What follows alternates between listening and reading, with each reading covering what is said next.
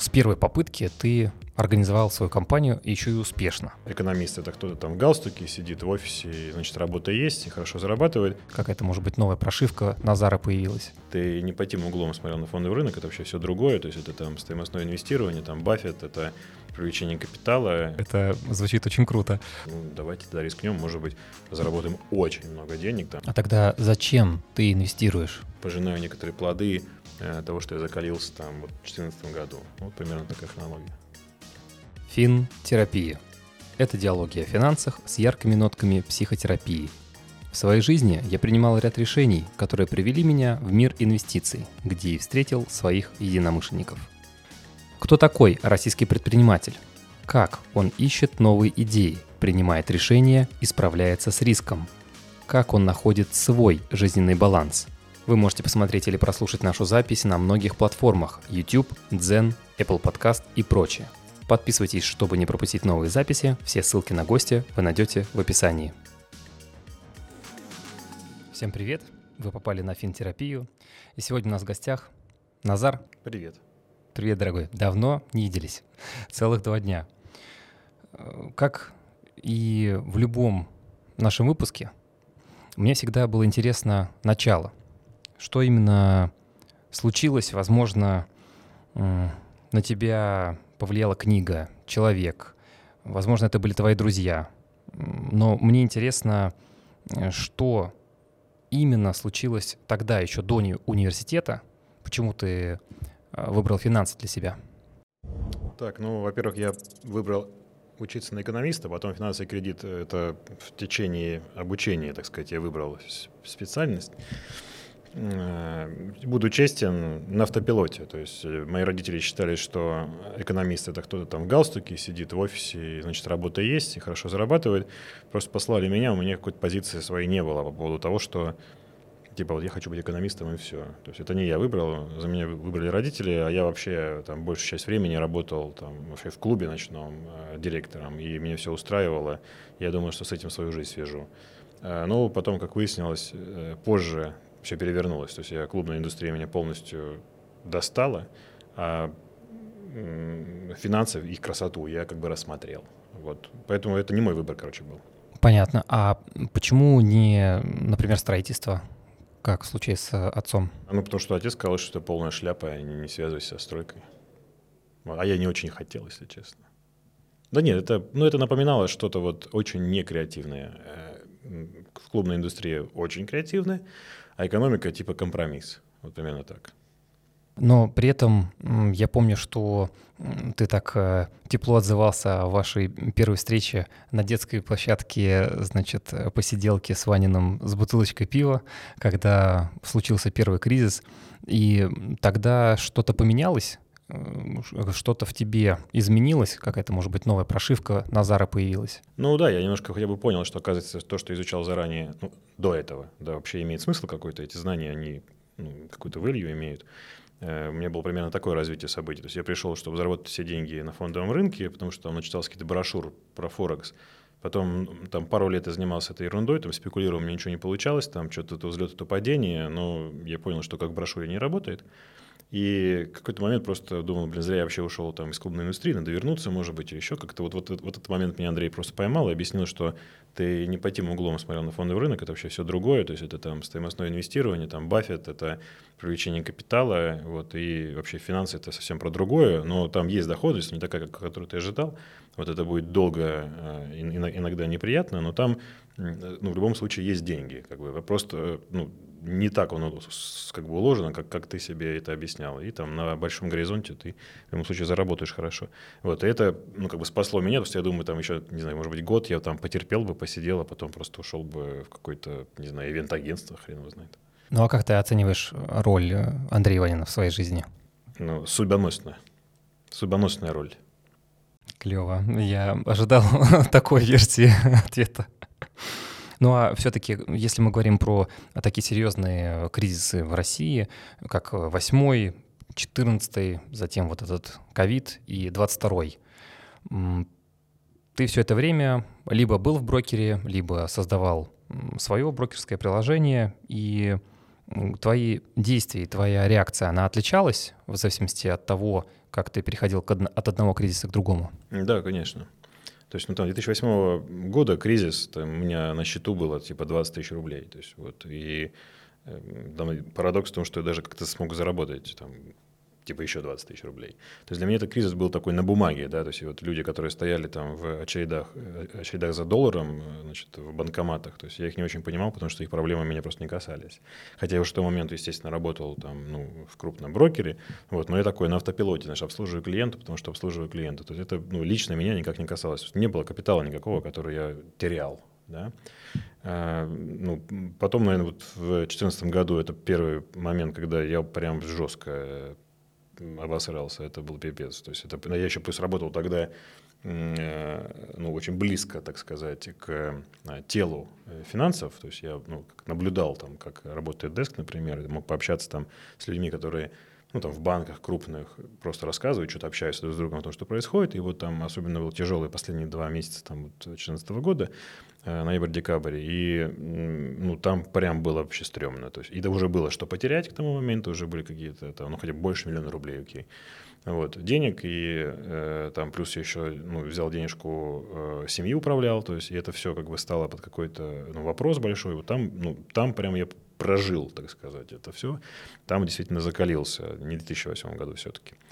Вот. А там 20 год, э, я, честно говоря, не понял, что это было, но как-то спокойно отнесся, видимо, все-таки сумма уже подросла, и поэтому там, ну, там, минус, там, несколько миллионов, окей, там, они потом, кстати, очень быстро восстановились, ну, я как-то спокойно прожил. Я, естественно, больше переживал за то, что там вкус потерял на полгода, там, и мне было просто вообще не до финансов. Я думаю, блядь, может, так на всю жизнь останется. Э, там, на самом деле, я потерял несколько месяцев, но исказились вкусы там, ну, даже больше, чем на полгода. Вот это было стрёмно, а это хер с ним, там, с этими деньгами. Э, вот 22 год я в этом сейчас пребываю, в этом состоянии по-прежнему, то есть меня не отпустило. Тут я думаю, что я как-то более-менее спокойно к этому все подошел. Наверное, вот сейчас я только пожинаю некоторые плоды Э, того, что я закалился там вот, в 2014 году. Вот примерно такая хронология. Если вы предприниматель, или сейчас, возможно, меня смотрят представители заводов, фабрик, мастерских и других предприятий, то напишите мне письмо, и я сниму про вас видео, которое выйдет на этом канале. Если вы хотите поддержать мой канал, подписывайтесь на Boosty. Оформляйте подписку на Boosty в тарифе «Рантье» или «Инвестор» и задавайте свои вопросы в закрытом чате. Ну вот с учетом этих кризисов прошедших, как бы ты сейчас, в 2023 году, подходил бы условно к миллиону рублей или к 100 миллионам рублей? Потому что это два таких вида портфеля. Одно дело наши э, подписчики, предприниматели, которые слушают э, подкасты и смотрят «Вредный инвестор», это все-таки э, сумма побольше. И какой-нибудь начинающий, у которого всего миллион рублей. Вот твое мнение, как бы ты к этому подходил, как бы собирал это? К чему подходил? К портфелю. Слушай, да я думаю, что достаточно одинаково, как ни странно.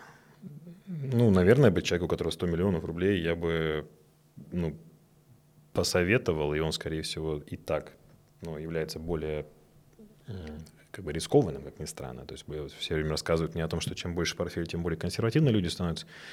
Я наблюдаю совсем другое, то есть, по крайней мере, может, мне такая тусовка просто, и поэтому у меня как-то когнитивное искажение. Но вот э, там мужчина уже там, с седой значит, э, бородой, э, с большими суммами, наоборот, они вот, как раз они покупают стартапы, как раз они основывают бизнес, то есть они ничего этого не делали там в 25-30 лет, когда у них там было там 10 миллионов, да, но когда у них стало 100, они почему-то резко вот начали этим заниматься, проснулся в них вот такой там венчурный капиталист, да. Я бы посоветовал чуть какую-то часть денег более рискованно размещаться, ну, а что мы, корову уже не проигрываем, да, то есть кушать будет на столе точно, что, ну, давайте тогда рискнем, может быть, заработаем очень много денег там себе или уже, наверное, детям. Понятно, то есть нет такого, что больше надо в консервативные какие-то стратегии уходить, там, сохраняться, потому что обычно, скажем так, институционалы, они стараются большие деньги э, сохранять допустим, 70%, 60% засовывают какие-то облигации, недвижимость и прочее, а уже остальное в акции. Я не думаю, Володь, что мы с тобой хорошо понимаем, как действуют э, институционалы, если честно. Просто мы видим некоторую верхушку айсберга, которая, как правило, укладывается там в какой-то family office, но если ты посмотришь, как они живут, то ты же, наверное, должен э, все их яхты, дома, в которых они бывают раз в три года, э, записать, наверное, в рискованные активы, так по-хорошему. А вот, и ничего они это делают. То есть у меня там был один клиент, э, там, акционер публичной компании, уже не торгуется.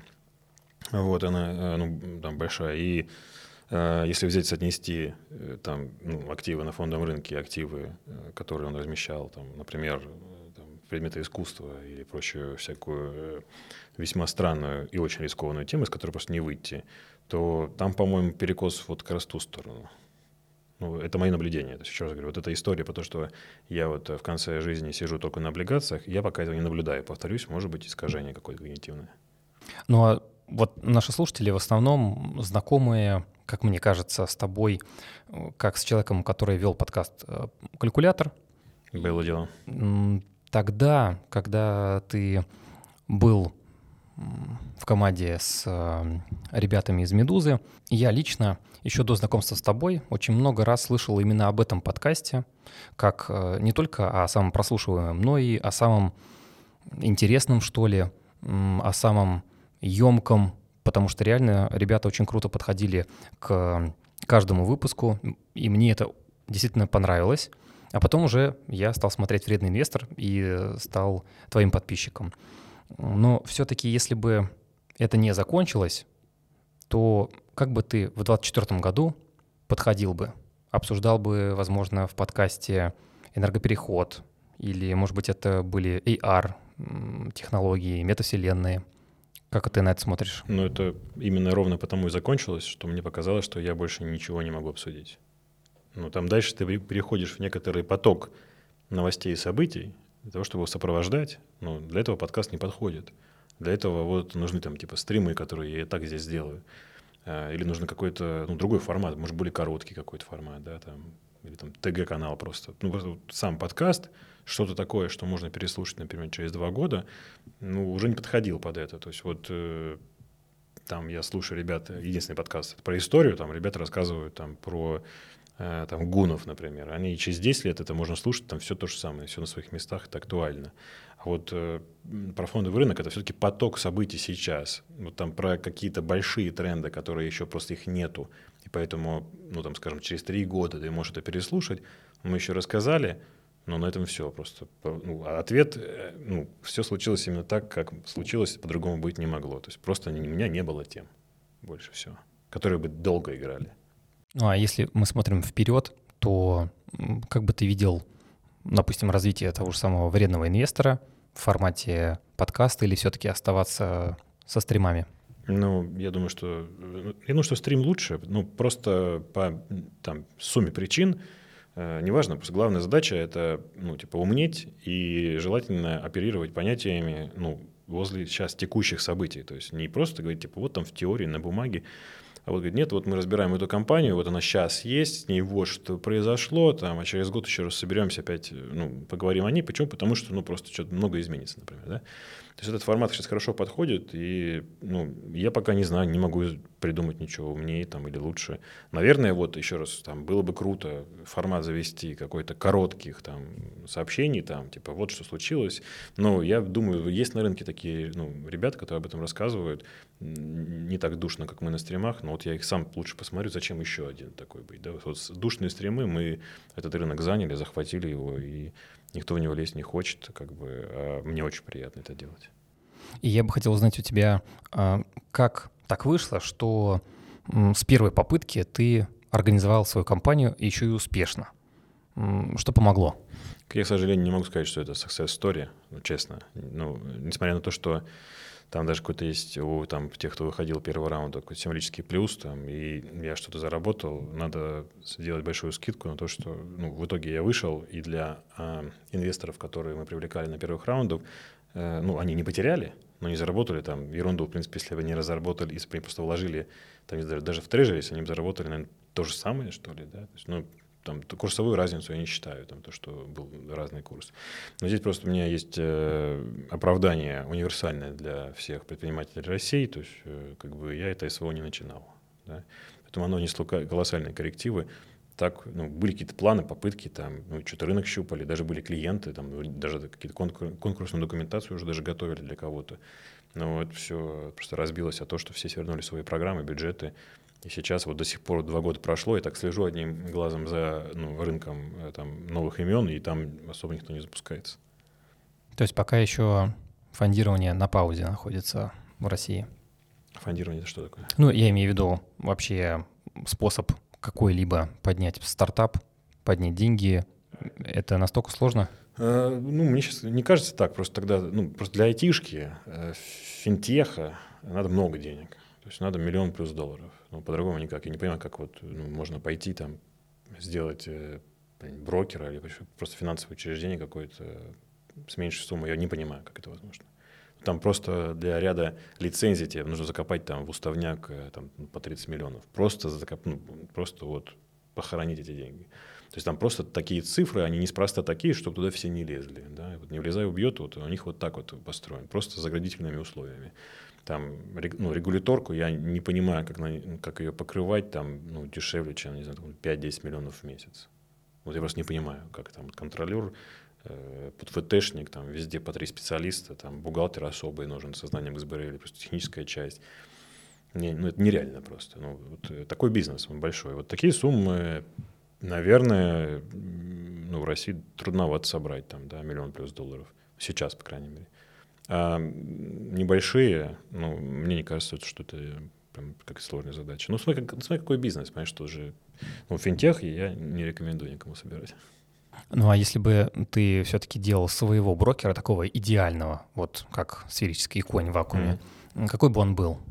Может быть, там какие-то спецусловия должны были быть? Нет, это невозможно. Здесь это, ну, брокер — это инфраструктурный игрок. Ну, фактически, смотри, ну, представьте, что базар, где все торгуют одинаковыми помидорами с одной оптовки. Абсолютно все. Ну, это, собственно, фондовый рынок и есть, да.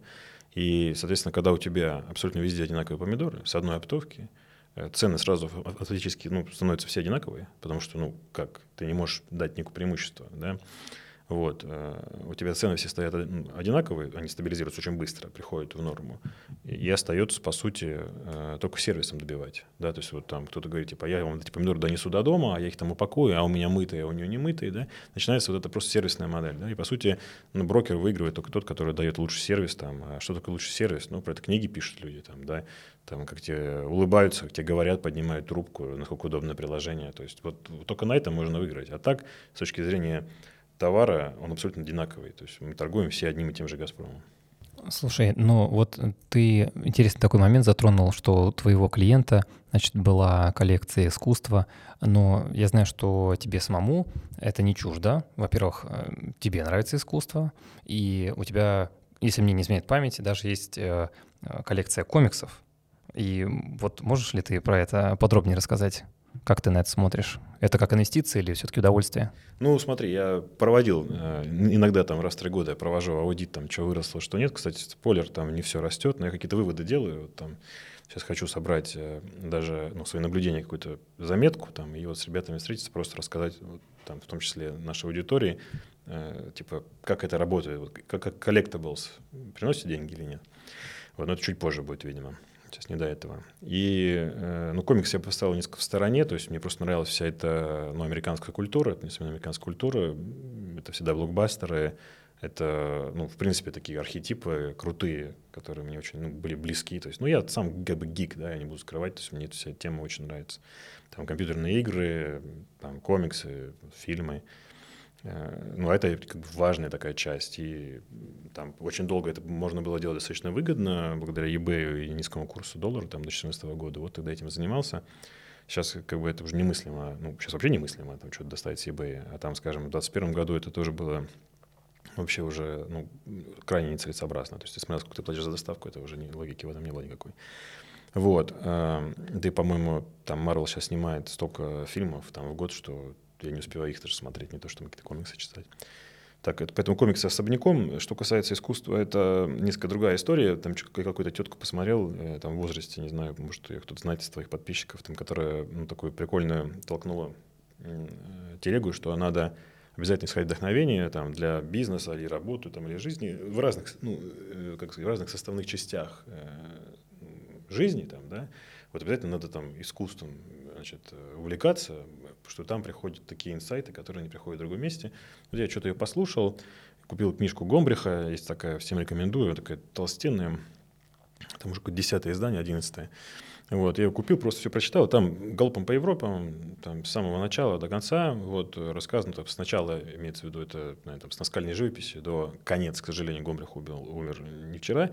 Вот, э, э, он э, там где-то закончил, ну, начало 20 века, и вот там просто галопом по Европам, как развивался искусство, мне что-то все очень понравилось.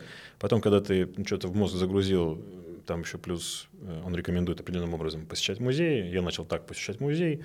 Вот, и действительно как-то втянулся. Ну, это не любовь с первого взгляда, то есть нужно понять, что там до 30 лет мне это нахрен было не нужно. Тема там ходить, так многие все устают, как бы, и стоишь, топишь, там, смотришь на картины, там, от картины к картины. Вот, а сейчас, э, ну, я уже вижу отсылки, понимаю, что автор этот э, делает какой-то омаж, значит, там, на другого автора, э, понимаю там, ну, какой-то стиль более-менее, понимаю, как она развивалась, у меня какой-то есть любимый период, то есть, ну, это превратилось в какое-то такое хобби для богатых, хотя билет, блядь, стоит 100 рублей, то есть, ну, и там никого нет, поверьте, в музее вот Пушкина никто не ходит вообще, никому это нахрен не нужно. Только вот раз, если они возьмут там коллекцию Щекина Морозова, просто издание а в здание Б перенесут на 10 метров, и напишут, у нас коллекция, все, очередь огибает, значит, э, полностью весь Пушкинский музей, а то, что она до этого ни хрена никому не нужна, а висит просто там через 10 метров через дорогу, как бы люди не ходят, да. Поэтому, ну, еще не буду скрывать, мне очень нравится атмосфера музея. Вот, ты приходишь туда, э, каюсь, так нельзя делать, но иногда даже созвон оттуда делать. Прям приходил, садился, но тут никого нету, теточки нет, которые охраняют. Сидишь, значит, э, там, наушники вставил, созваниваешься там по работе, а на тебя э, смотрит э, бюст Марка Аврелия. Вот это кайф. А что насчет музыки? Хотел что? бы ты на какой-то концерт попасть? Может, у тебя любимая группа есть? Или ну, направление? Я по, по татуировкам можно догадаться, что я любил всегда там, ну, либо тяжелую музыку, либо альтернативу какую-то. Вот. Э, сейчас вообще не хочу. Не хочу. Я уже каждый год, я говорю, что я схожу на дельфина концерт, не хожу. Вот. Э, каждый год хочу и не хожу. Через реку находится Джипси, не, не могу я переплыть эту реку. Э, вот. А так, ну, там последний раз был очень давно на концерте, был на концерте Limp Bizkit, по-моему. Там послэмился чуть-чуть и все. Футболку порвал и домой пошел. Как тогда выглядит твой лучший отдых может быть, у тебя есть какой-то образ идеального выходного дня? Очень просто. Э, тут, значит, никаких вообще не может быть даже компромиссов. Э, ну, знаешь, как есть такие образы отцов, э, которые, значит, это возле телека на диване, там, вот это ровно я. То есть вот это идеально, идеальный отдых. Я после него там, ну, прям вообще, я прям заряженный, вот если я езжу куда-нибудь там... Сейчас, кстати, перестал даже ездить. Вот э, жена перестала обижаться, я перестал ездить. Всякие Турции, вот это все. Вообще мне... Я такой уставший приезжаю. Вот идеальные выходные. То есть ты прям э, берешь Xbox, играешь часов 5, так, чтобы вот только мой, пожалуйста, Xbox отпусти поссать, ты говоришь. Вот, э, потом заказываешь... Красные глаза. Да, да заказываешь какую-то какую еду ужасную, типа KFC, блядь, и ты, все, и ты себе в конце вот этих двух дней ты себя омерзительный просто, абсолютно омерзительный. Потом ты принимаешь душ, там, значит, э, все, стрижешься, там, да, приводишь себя в порядок, там, находишь чистую одежду, в понедельник ты такой встаешь, так, надо то, надо все, вот там, надо туда бежать. Ну вот я абсолютно не скрываю, считаю, что лучший нахрен отдых – это вот сериалы засмотреть на все выходные. Это вообще, я отдохнувший выхожу.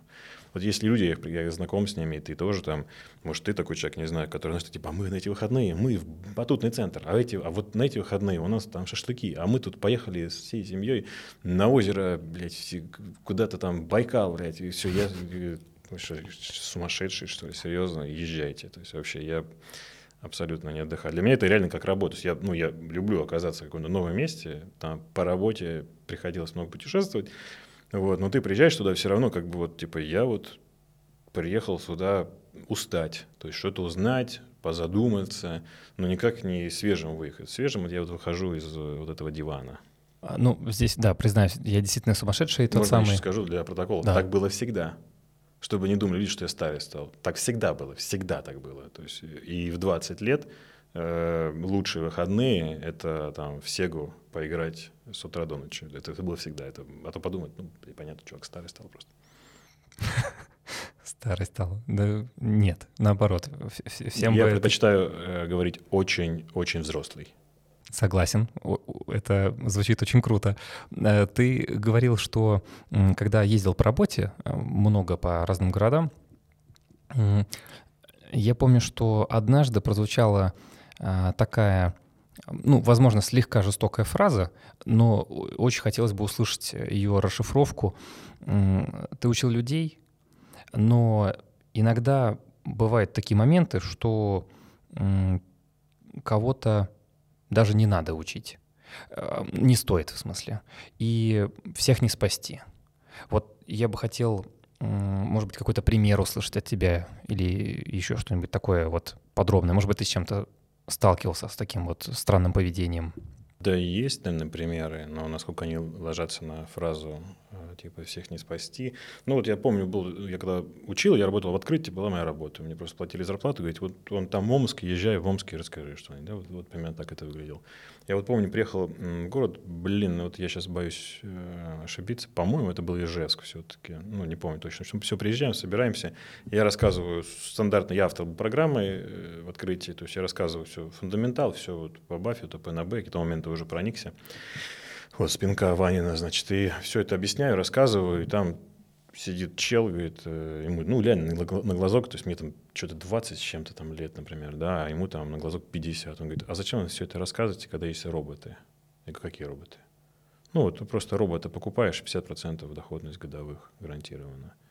Вот, и я вот тут сижу и говорю, простите, ради бога, вы где работаете? Он говорит, я вот э, там начальник, значит, большого цеха там в РЖД. Вот, то есть э, человек он совершенно точно ну, адекватный, правильно, инженер, ну, я так делаю выводы быстро достаточно из этого, да, у него есть подчинение людей, вот, но здесь он оказывается супер наивным в этом вопросе, и у меня как бы такая развилка, то есть я либо должен доказывать ему, типа, братан, ты соберись, ну, ты вообще, ты, ну, как ты думаешь, вот просто ты там работаешь, да, а, ну, а тут просто бабки раздают, ну, а я какую-то несу херню, и вот, соответственно, отнимаю твое время, а оказывается, тут нету 50% годовых там, да, а может быть выше ставки депозита на величину э, инфляции, да, вот, э, ну, типа, ну, это один путь, как я могу с ним пообщаться. Ну, а второй сказать, типа, ну, я просто не про роботы, у нас другое выступление, да. Вот и там как-то приходилось иногда по-разному реагировать. Там был помоложе, как помоложе.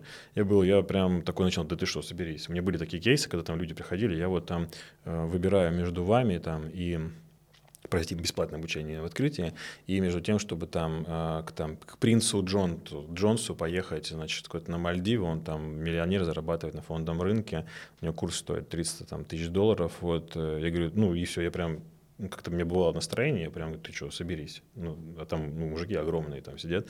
И, ну, кстати, очень часто становились после этого хорошими друзьями. Я говорю, ну ты дурак, что ли? Ну какой принц Джонсон? Блядь, ну, приди в себя. Вот. А иногда бывало, просто сил на это нет было, и такой говорит, ну да, у нас просто другая программа, видимо, вам к принцу Джонсону. Вот. И, конечно, если проследить некоторую ну, эволюцию, то я как бы с годами все больше и больше выбираю тот путь, когда я просто такой, типа, ну да, мы просто не про роботов. Роботы, ну сходите, вам, вам, вам за роботами. Уже, ну, не споришь. Вот, наверное, в этом смысле всех не спаси.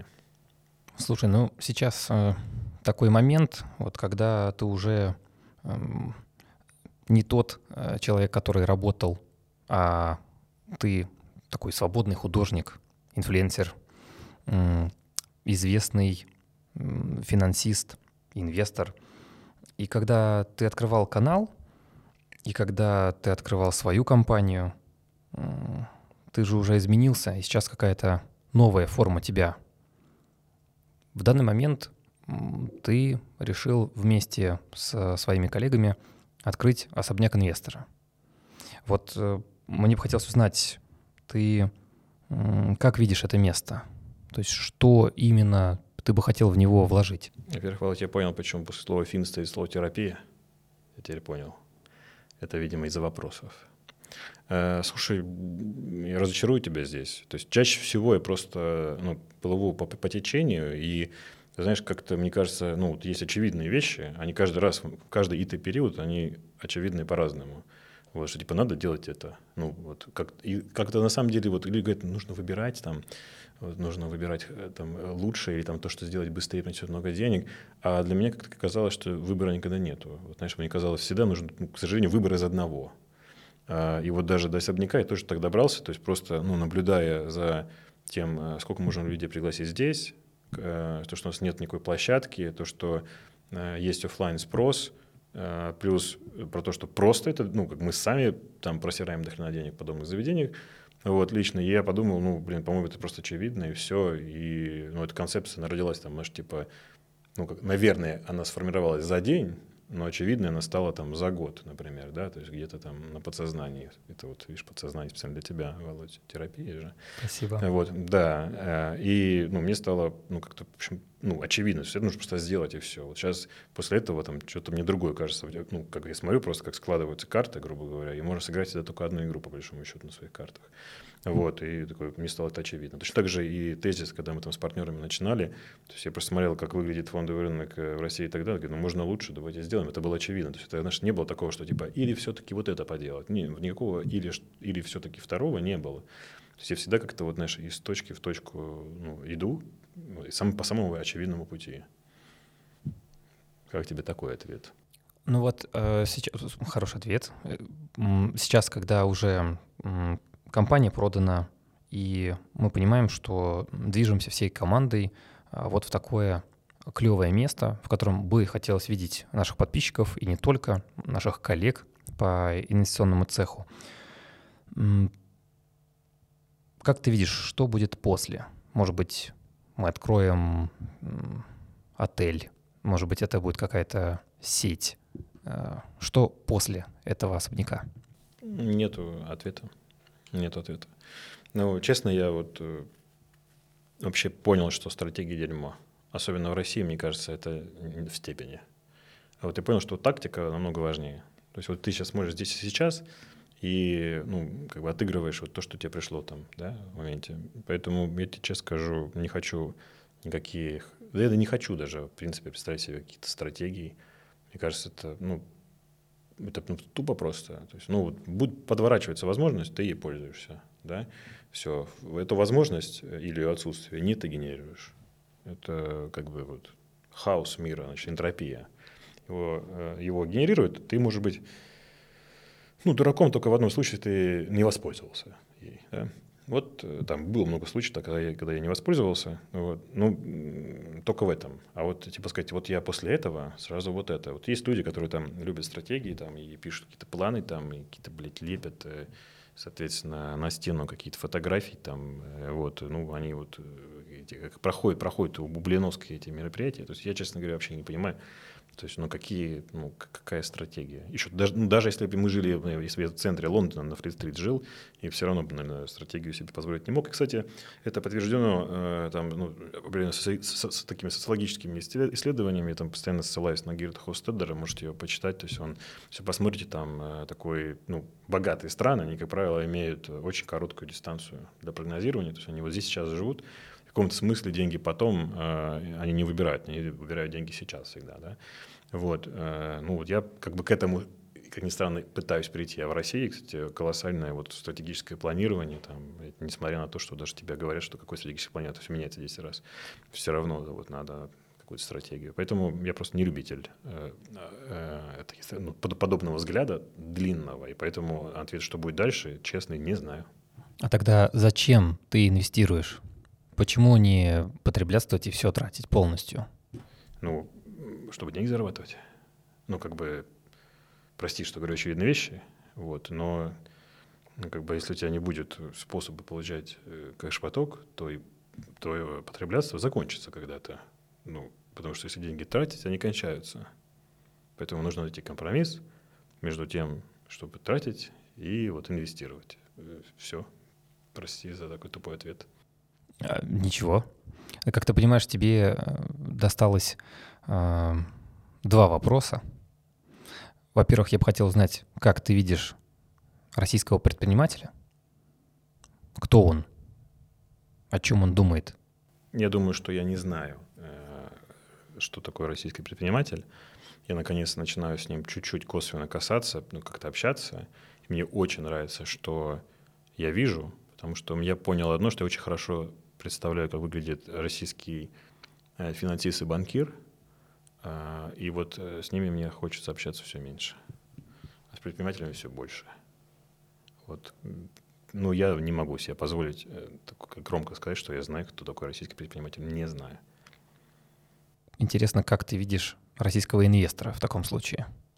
Кто слушай, он? Ведь ты же с ними общаешься. Как тут, ты его видишь? Да, тут, к сожалению, надо признать, что ВОЗ не там, мало что меняется. Вот мы там общаемся с ребятами, которые ну, продолжили, там я ушел э, с преподавания, они продолжили преподавать.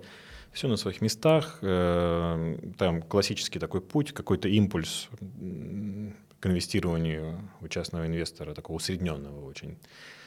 Обычно формируется за счет какой-то гипотезы. Гипотеза формируется на ощущении инсайда.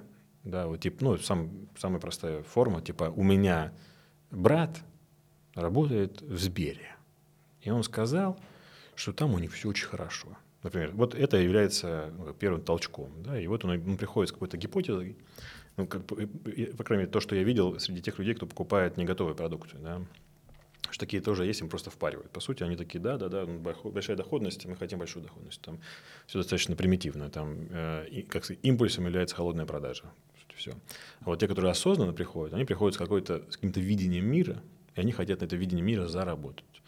Вот, они абсолютно не готовы разбираться, как мир на самом деле работает. Они не готовы ставить под сомнение свою гипотезу.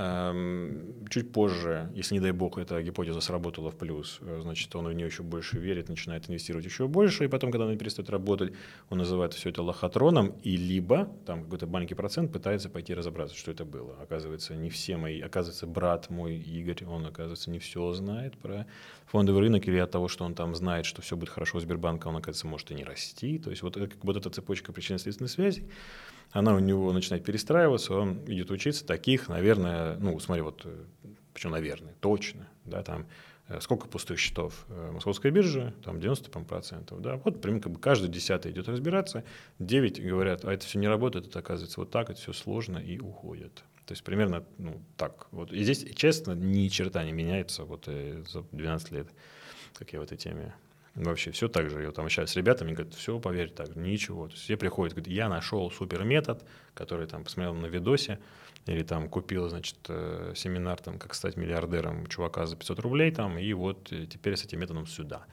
Вот это самое такое олицетворение этого э, всего. Я помню, как женщина какая-то дошла там до нас учиться, там в возрасте уже, она такая говорит, я хочу торговать, спеку... ну, спекулировать фьючерсом на индекс РТС.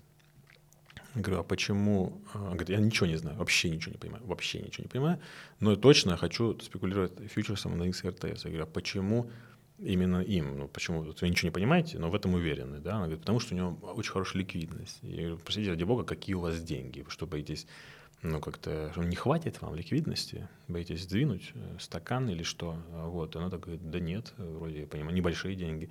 Вот, то есть вот как бы с какой-то одной простой идеей приходит, она, ну, как бы, не дай бог, принесет им деньги, все тогда, тогда считай дни, что называется. Если она сразу теряет деньги на этой идее, то просто это тихо сливается, и все забывается, это оказывается все сложно, там разбираться надо, и все. Вот, ну, чем я дорожу там аудитории моего канала, то, что, ну, мы, естественно, собрали всех тех, кто, э, всех их вот людей, кто и пошел разбираться. То есть он выбрал путь, а что это было, да, собственно, там, э, там Виталий, например, который, я пользуюсь его сервисом по подбору, э, значит, там данных, да, вокруг МСФО компаний, он вообще начинал с того, что просрал на Форексе, да, а потом вот он пошел разбираться, и вот это вылилось то, что сейчас у него даже сервис есть с данными, да, и таких кейсов много. То есть все начинали с какого-то проеба. Слушай, ну, проеб, мне кажется, он нам всем вообще знаком, я вот тоже денег долг дал, соблазнился на 27% годовых, а теперь сужусь. Так что это просто, как мне кажется, путь такой инвесторский, он тернистый. Ну, я так часто вижу тебя здесь, в Еворке, ты созваниваешься, общаешься, выходишь в прямой эфир, встречаешься с эмитентами. А хватает ли у тебя время, ну, на себя, на семью, может быть, на какое-то хобби, спорт? А, а, ну, смотри, дело в том, что ну, как бы я, у меня нет работы в классическом понимании, да, то есть я просто живу, короче. Просыпаюсь, пожил, заснул, и иногда получил денег даже за это еще. Вот, то есть я как бы так смотрю. Э, вот как я сейчас эксплуатирую фразу одного рэпера, я потратил много лет и сил, не понять, работал я ли ту сил. Вот, мне примерно такой взгляд. Поэтому я себя ничем не ущемляю, я занимаюсь ровно тем, что хочу, то есть э, ничего специально не делаю. Что касается семьи, это хороший вопрос. Ну, пока ну, не разводятся, почти не ругаются. Вот. Э, и это как-то, да нет, лаконично все вписывается. Все хватает, все нравится, короче. Ну, а ты бы хотел, чтобы, ну, допустим, твой ребенок или дети стали инвестором, предпринимателем или все-таки сотрудником? Есть ли какая-то, ну, не рамка, да, а установка, что ли? Мне вот, например, хотелось бы, чтобы э, мой сын искал себя, занимался тем, что ему нравится, что из него вылезает, чем нежели э, пошел в какую-то там, госструктуру или огромную компанию. Ну, слушай, ну, это не мое дело, как бы как, как, как там пойдет. На самом деле, я думаю, что как-то череда случайностей по названиям жизни, да, она просто приведет его там в какую-то точку, и дальше там ну, надеюсь, все будет с ним хорошо. То есть, и честно, я не думаю, что этим процессом можно сильно управлять. Я вообще считаю, что вся жизнь — это пассивное наблюдение за случайными событиями. Вот, поэтому, ну, как бы опять это ложится опять на предыдущее мой, мое сообщение о том, что я не очень верю в стратегии. Вот, поэтому думаю, что там для Данила э, просто вот эти чудо случайности и образует э, то, что он потом назовет «я всегда это хотел». Вот примерно как у меня. То есть я осознаю, что это чудо случайности, я себя не обманываю. Вот, могло быть абсолютно по-другому, там, чуть раньше, чуть позже не встретился я там, с двумя-тремя людьми, там, и сейчас бы вообще там занимался продажей мандарин, например. То есть, и еще говорил, я всегда хотел мандарины. Ну, задним числом всегда объяснение находится. Поэтому я, я, я об этом много не думаю. Есть э, люди, которые простраивают большую там династии целые, простраивают карьерные, карьерные династии, там, особенно в науке, там, в медицине и такие известные темы, да. Ну вот прям это не по нас, у нас в этом смысле рядовая семья. То есть я не, не, не делаю династию инвесторов, что ли, нет. То есть кто как хочет, то, то и делает. Я очень рад, что именно случайность познакомила нас с тобой. Так что спасибо тебе огромное, что выделил время. Да. Спасибо, что так позвал как, в команду. Все как репетировали. Да. Это была Финтерапия. Подписывайтесь на наш канал. Здесь говорят инвесторы, предприниматели и не только.